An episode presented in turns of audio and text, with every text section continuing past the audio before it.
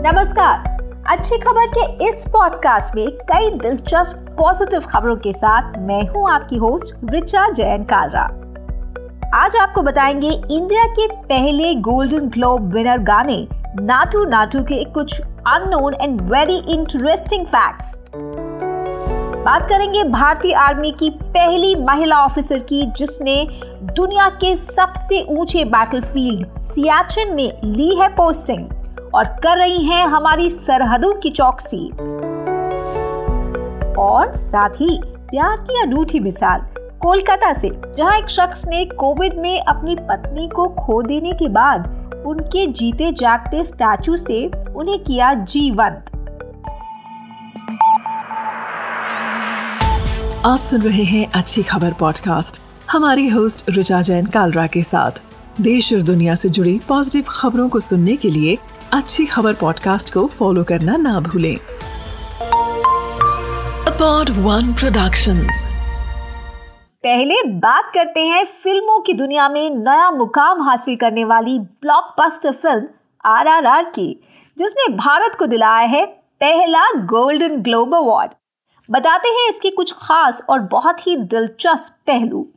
इस गाने के फ़ेमस हुक शॉट के लिए क्या आपको पता है कि 80 से ज़्यादा वेरिएशंस कोरियोग्राफर प्रेम रक्षित की टीम ने ट्राई किए, जिनमें से एक को फाइनली ओके दिया डायरेक्टर एस एस राजामौली ने।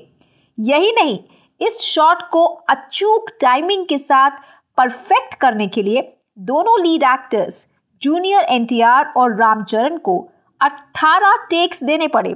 जिसके बाद राजामौली इससे सेटिस्फाई हुए। इस गाने को शूट करने की लोकेशन भी कम दिलचस्प नहीं। इसे शूट किया गया है यूक्रेन के राष्ट्रपति जिलेंस्की के महल के बाहर।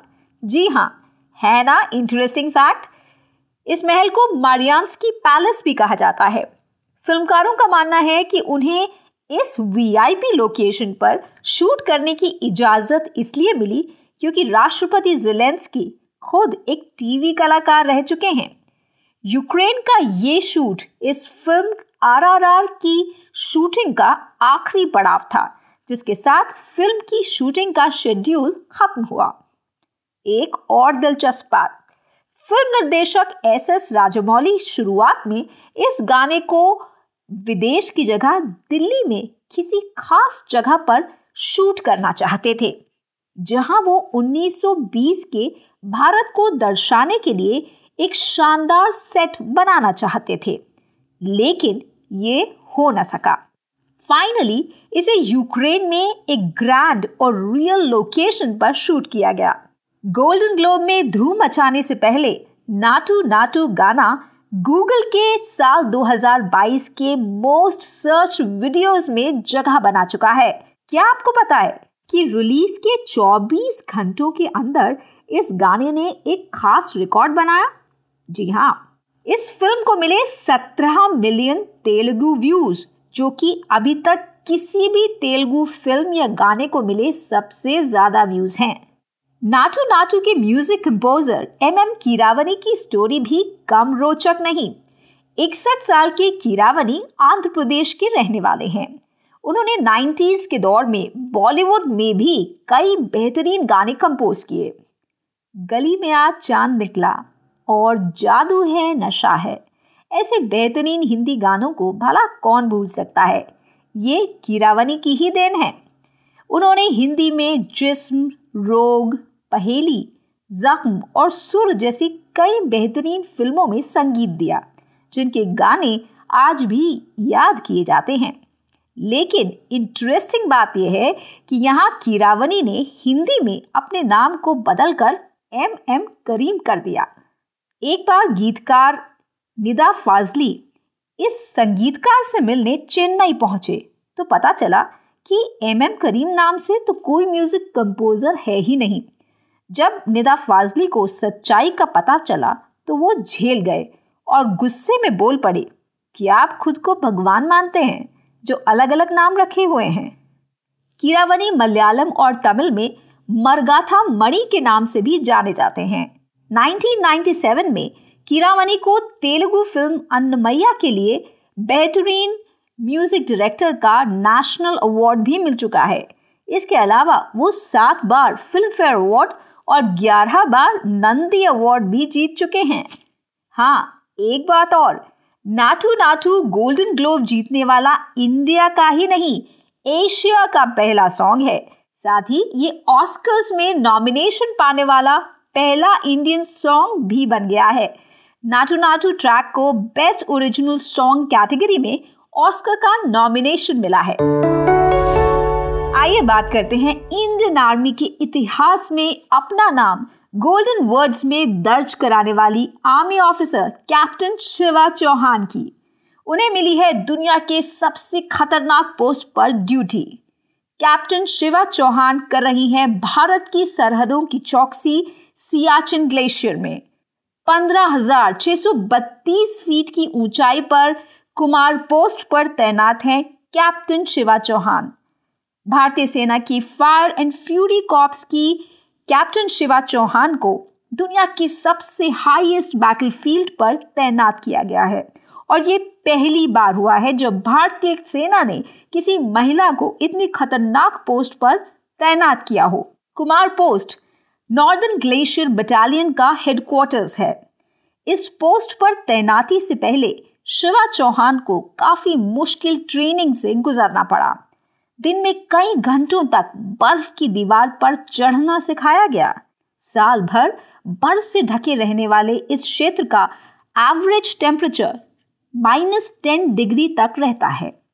सियाचिन ग्लेशियर में दुश्मन से ज़्यादा खतरा मौसम से होता है और शिवा चौहान जिस इंजीनियर रेजिमेंट का हिस्सा हैं, उस रेजिमेंट का काम है देश की सेनाओं के लिए बंकर घर कैंप साइट और बाकी चीज़ें तैयार करना।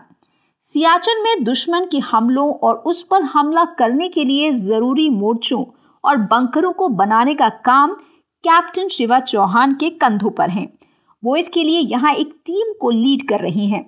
बर्फीले तूफानों और भयंकर कड़कड़ाती सर्दी में जवानों के रहने के लिए ज़रूरी इंतज़ाम तैयार रखने का काम भी शिवा चौहान संभाल रही हैं। आपको बता दें कि फायर एंड फ्यूरी कॉप्स को आधिकारिक तौर पर फोर्टीन कॉप्स भी कहा जाता है, जिनका हेडक्वार्टर्स लेह में है और ये सियाचिन ग्लेशियर की रक्षा करते हैं। तो आइए जानते हैं कि इंडिया की ये बहादुर शेर दिल महिला अफसर कैसे पहुँची यहाँ तक। शिवा राजस्थान के उदयपुर की रहने वाली हैं। उन्होंने सिविल इंजीनियरिंग की है।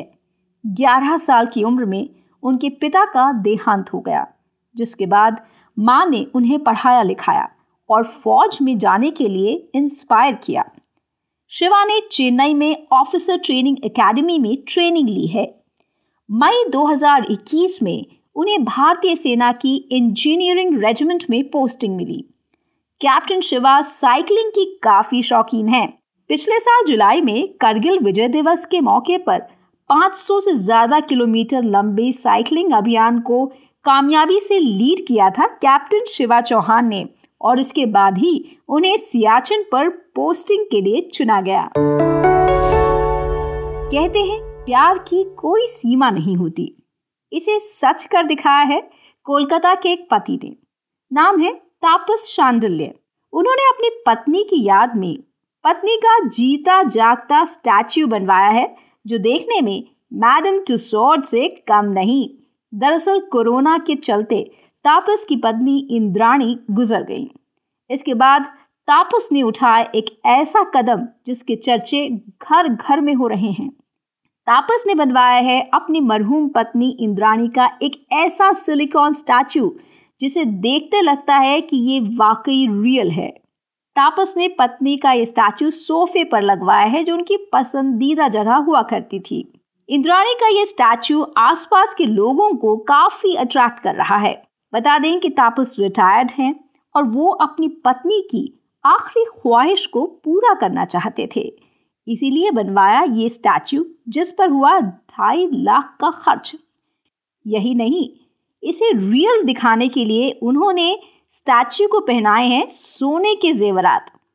दरअसल बताया जा रहा है कि इंद्राणी को गहनों से बहुत लगाव था। वहीं उनके शरीर पर असम की एक रेशमी साड़ी भी पहनाई गई है। ये साड़ी उन्होंने अपने बेटे की शादी के रिसेप्शन में पहनी थी। स्टैचू बनाने वाले कलाकारों ने बताया कि मोम की स्टैचू की तुलना में सिलिकॉन के स्टैचू की मेंटेनेंस ज़्यादा इजी है। इसलिए सिलिकॉन का स्टैचू बनाया गया। तापस और उनकी पत्नी की ताज़ा तस्वीरें इंटरनेट पर वायरल हो चुकी हैं। तापस ने मीडिया से बातचीत में खुलासा किया है कि पत्नी के गुजरने से कुछ वक्त पहले वो दोनों बंगाल में मायापुर के इस्कॉन मंदिर गए थे, जहाँ पर भक्ति वेदांत स्वामी जी की सजीव प्रतिमा देखते ही उनकी पत्नी इस कला पर मोहित हो गई। इंद्राणी ने अपने पति से मज़ाक में कहा मेरे मरने के बाद भी ऐसी ही प्रतिमा बनवाएँ। ये तो बस मज़ाक था, लेकिन इंद्राणी की मौत के बाद तापस ने अपनी पत्नी का ये सपना पूरा कर दिया है। ऐसी ही अच्छी पॉजिटिव और इंस्पायरिंग खबरों के लिए फॉलो करें अपनी होस्ट रिचा जैन कालरा को ट्विटर पर।